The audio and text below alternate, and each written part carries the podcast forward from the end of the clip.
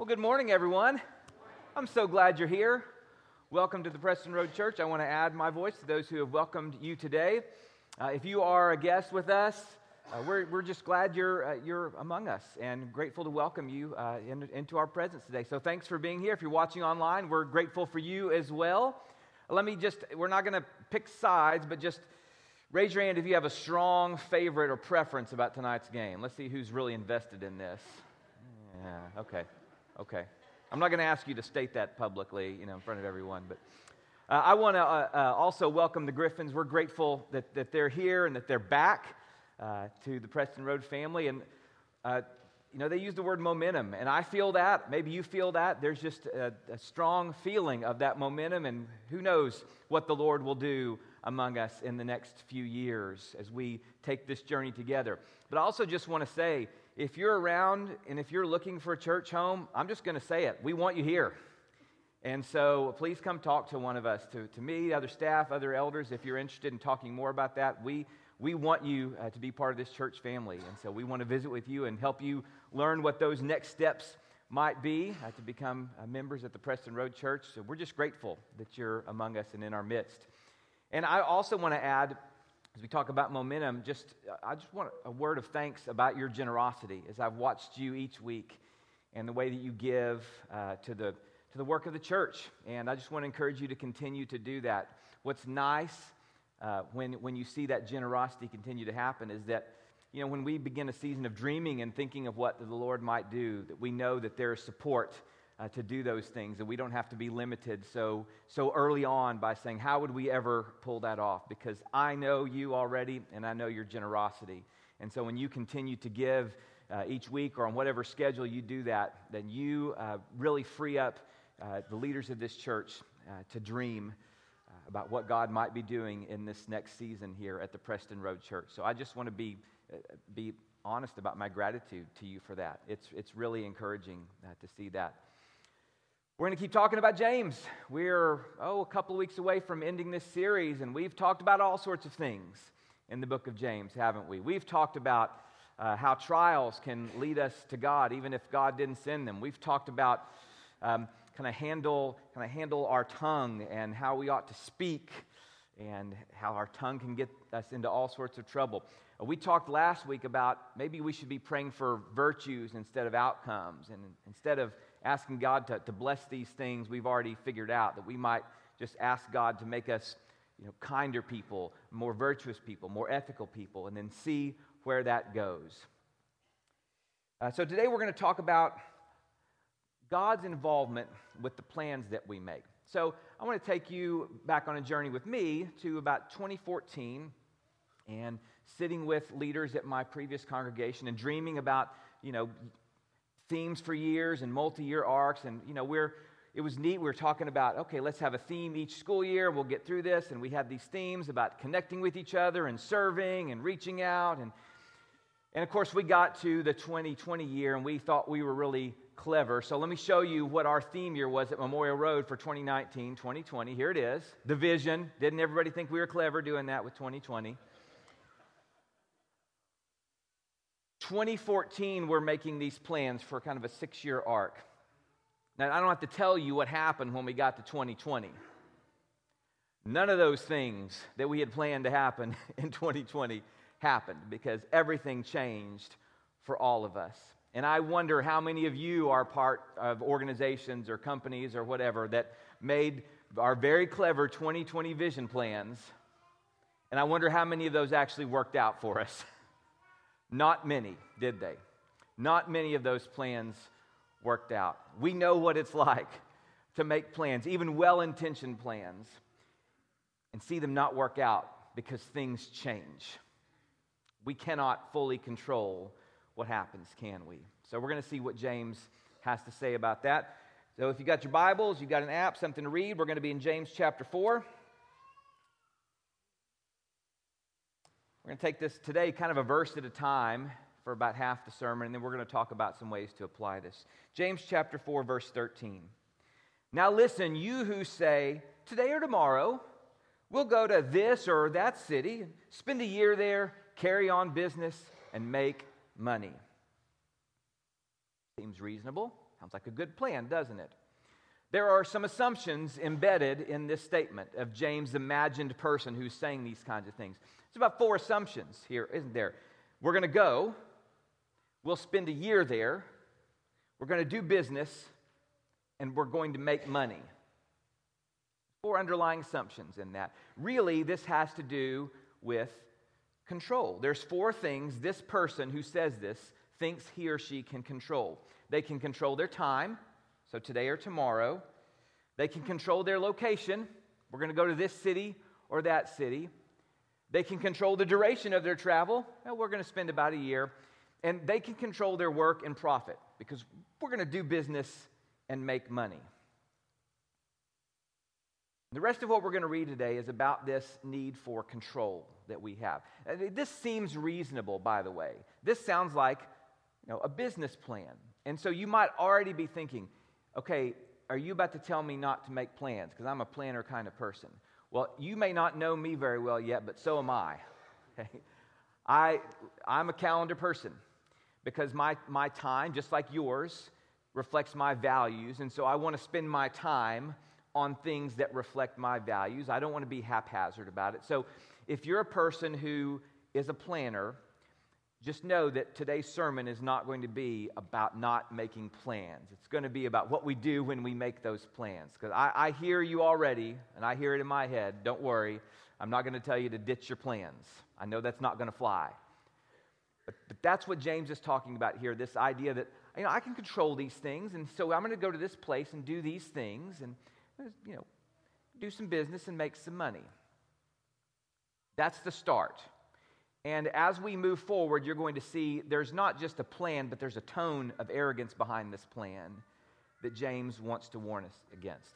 So that's verse 13. I want us to keep going, and we're just going to move through this passage. Verse 14. He says, Why, you don't even know what will happen tomorrow.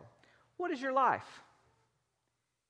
You are a mist that appears for a little while and then vanishes.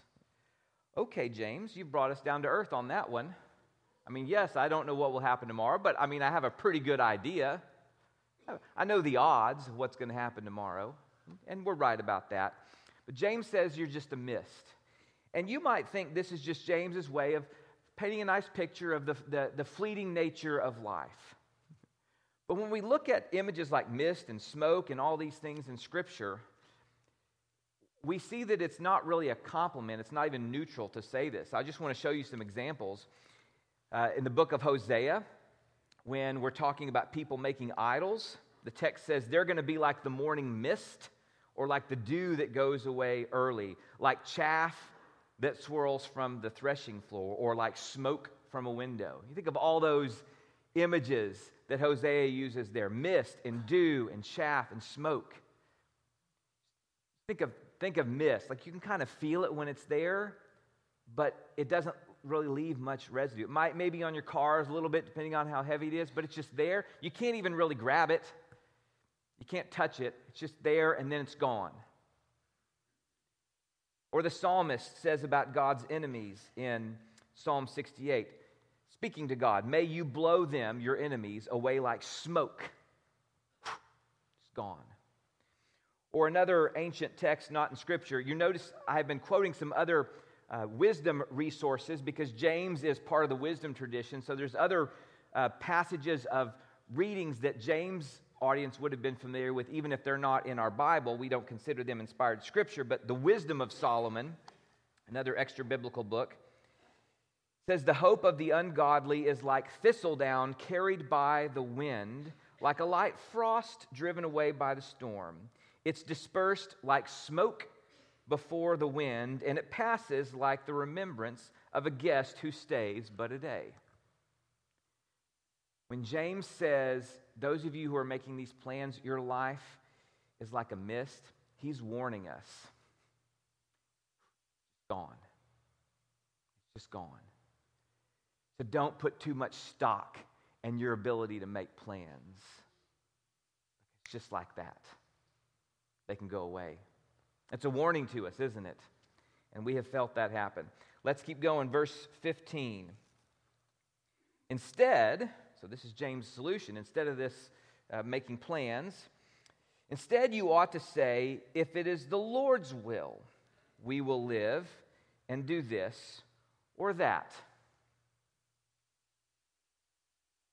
Notice his phrasing is if it's the Lord's will, we can do this or that. So he's connect that into what he said. We're going to go to this or that city.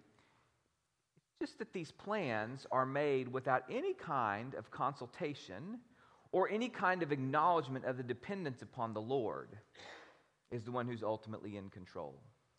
Right?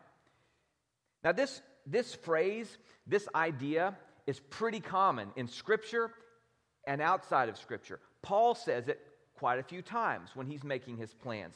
When he's talking to the Corinthian church, he says to them, I will come to you if the Lord wills. Or he says, I hope to spend time with you if the Lord permits. To the Jews in Ephesus who wanted him to stick around and teach more, he said, Well, I can't do that right now, but he says, I will return if God wills. Said that. Now, Scripture and Christian tradition is not the only place we find this. It's all over the Greco Roman culture.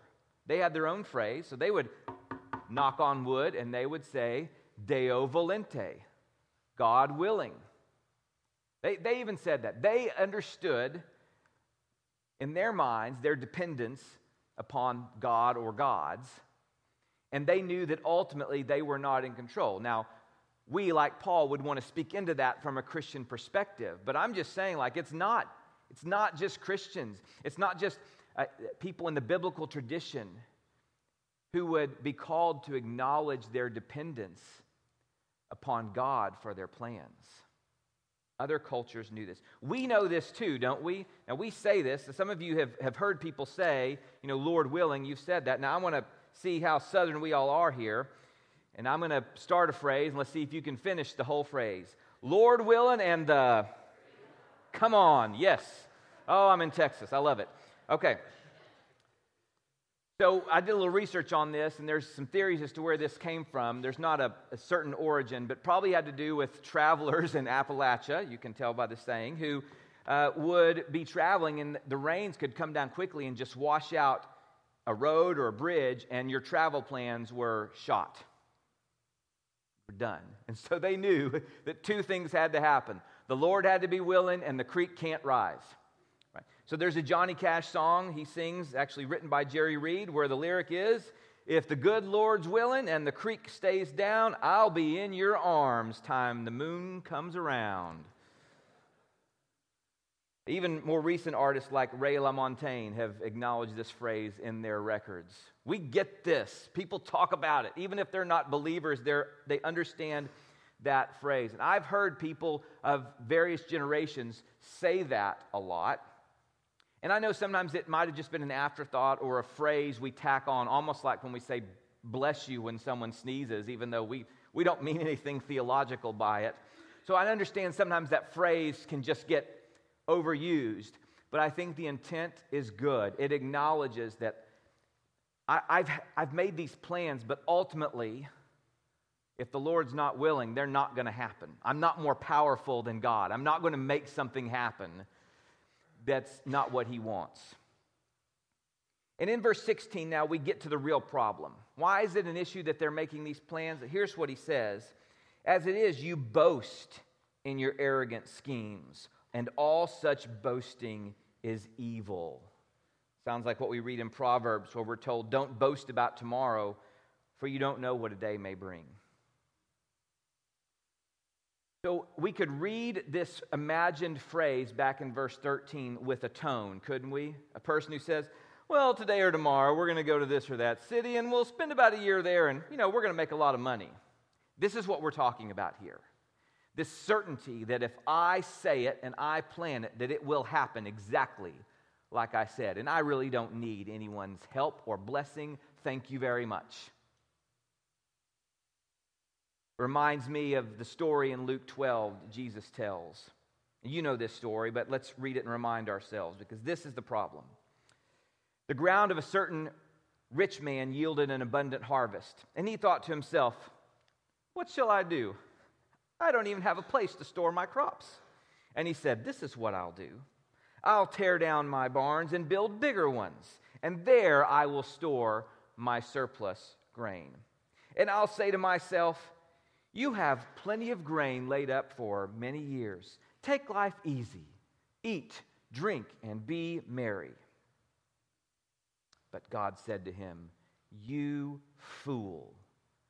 This very night your life will be demanded from you, and then who will get what you've prepared for yourself? This is how it will be with whoever stores up things for themselves, but is not rich toward God. So here's somebody who says, You know what? I got more than I need. I got this set up. I'll build these bigger barns. I've got my 401k set, retirement's ahead of me. I know how things are going to turn out. No problem. I'm in control. God says, You fool. You can't control what's going to happen next. You see the arrogance behind this? I've got this figured out. And if the Lord wants to come alongside and join me in these plans, that'd be a nice bonus. But I got this covered. Now we come to verse 17, and I always thought this verse was just sort of one of those things tacked on that didn't really have to do with what we'd read before. And James does that some because it's kind of like Proverbs. Not every verse is exactly related. But I think I, through some reading, can connect these now. So, verse 17 If anyone then knows the good they ought to do and doesn't do it, it's sin for them. Now, I always call, sort of uh, read that as to say, you know, if if you don't ever do the good thing, then it's sin. But with the urgency James is talking about and with the, the planning, I think this is James saying, hey, since you don't know about tomorrow, then if you know the good thing you need to do and you don't do it today because you think you can do it tomorrow, it's a sin. Stop putting that off. You are not guaranteed tomorrow. Stop putting off that right thing you got no guarantee you can do it later. So if you are convicted of the right thing to do and you don't do it because you just assume, I've got time, you're making a false assumption and it's sin. So, what would we do with this passage? What is James calling us to do? What are our next right steps? I have four of them for you. Number one, pray over your calendar. And here's what I mean by that I don't think Scripture is condemning planning, it's not condemning profit making, but it is condemning our arrogant self sufficiency sometimes. So, praying over our calendar helps us make plans in accordance with God's will. It helps us ask God to be present in what's coming before us. When, when our calendar and our faith are separated, we get into trouble. Am I spending my time in the ways God would have me spend my time? And, and have I sought His blessing for the ways I'm choosing to spend my time? So if you're like me, you're a calendar person. How do I bring my faith into that? Maybe each week as I'm kind of planning out my week, maybe I ask God to show me places I need to spend my time differently and to be convicted to spend my time now in ways He would call me to do. The second thing is stop boasting.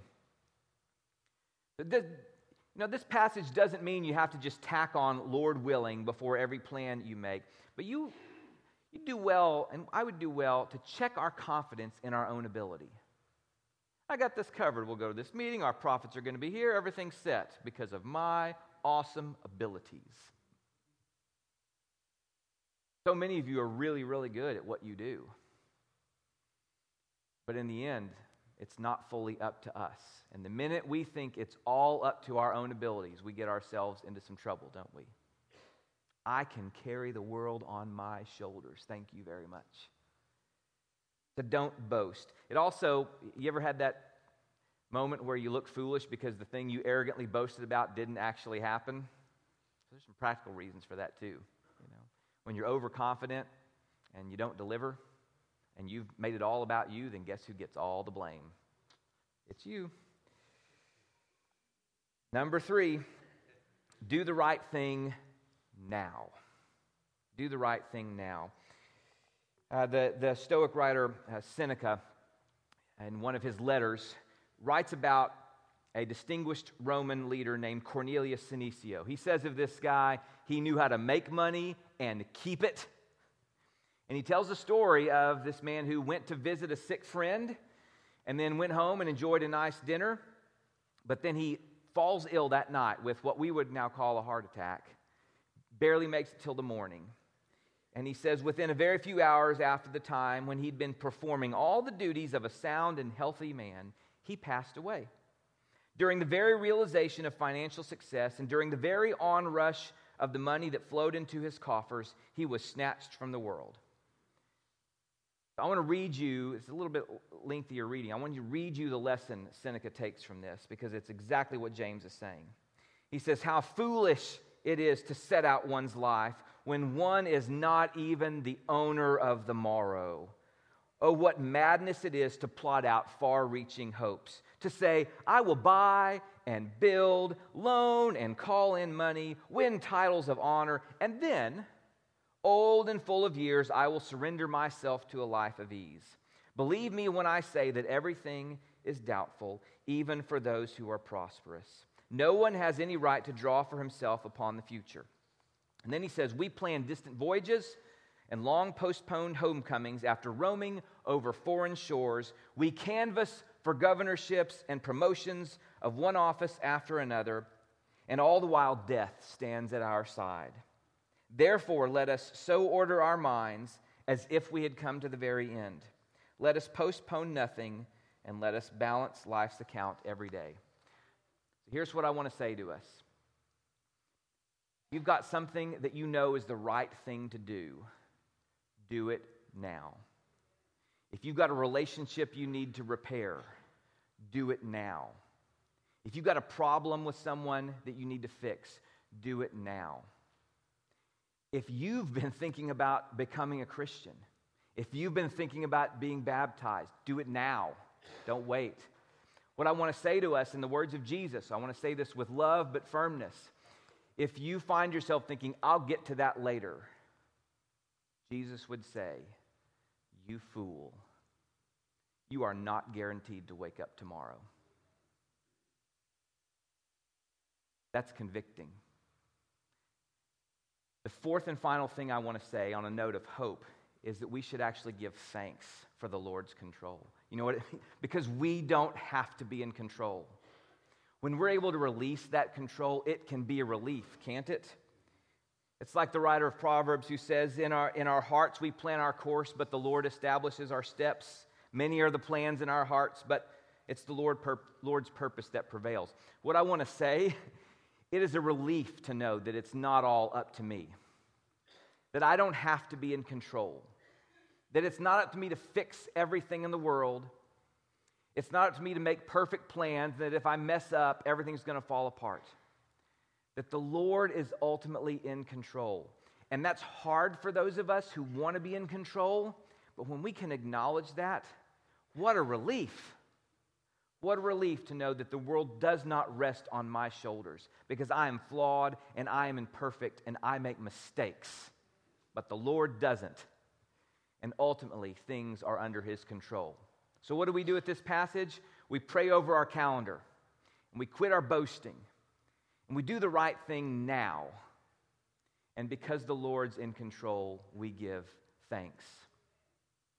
So, may the God who has numbered our days, teach us to do the same and act accordingly.